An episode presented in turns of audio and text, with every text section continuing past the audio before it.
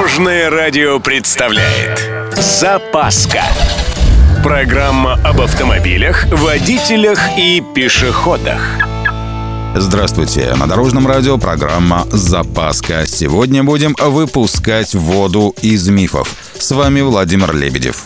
Поехали! Есть одна такая довольно живучая байка. Мол, если ездить на почти пустом баке, то жди проблем. Либо движок на ремонт, либо бензонасос на замену. Причины, на первый взгляд, тоже вполне правдоподобные. Если гонять, что говорится, на лампочке, то насос будет качать грязь с дна бака. А еще вода, которая конденсируется из воздушных паров. Она окисляет металл и появляющаяся ржавчина засоряет фильтры и форсунки. Давайте поближе к теме. Место забора топлива непосредственно в магистраль бензонасоса располагают в самой нижней точке бака. То есть насос в принципе всегда забирает топливо со дна. Другой вопрос, когда топливо заканчивается совсем и насос молотит впустую. Он же бензином охлаждается и смазывается, значит, сгорит. Но тут все просто. Производители, оказывается, тоже умеют думать. В таких случаях насос отключается принудительно. А теперь вода.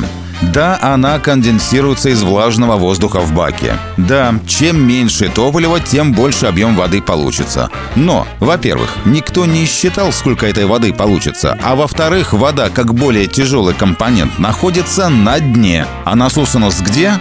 Правильно, это значит, что вода в первую очередь проскакивает всю магистраль. Так что если вы не любите устраивать в машине стоянку, скажем, на месяц, ничего не случится.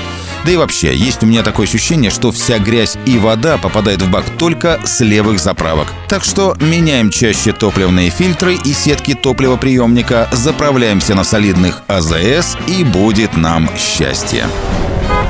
На этом у меня все. С вами был Владимир Лебедев и программа «Запаска» на Дорожном радио. Любой из выпуска вы можете послушать на нашем сайте или подписавшись на официальный подкаст. Дорожное радио. Вместе в пути.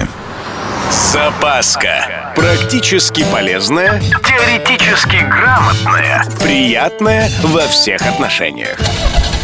Программа об автомобилях, водителях и пешеходах. По будням в 11.30, 22.00 и 2.30. Только на Дорожном радио. Дорожное радио.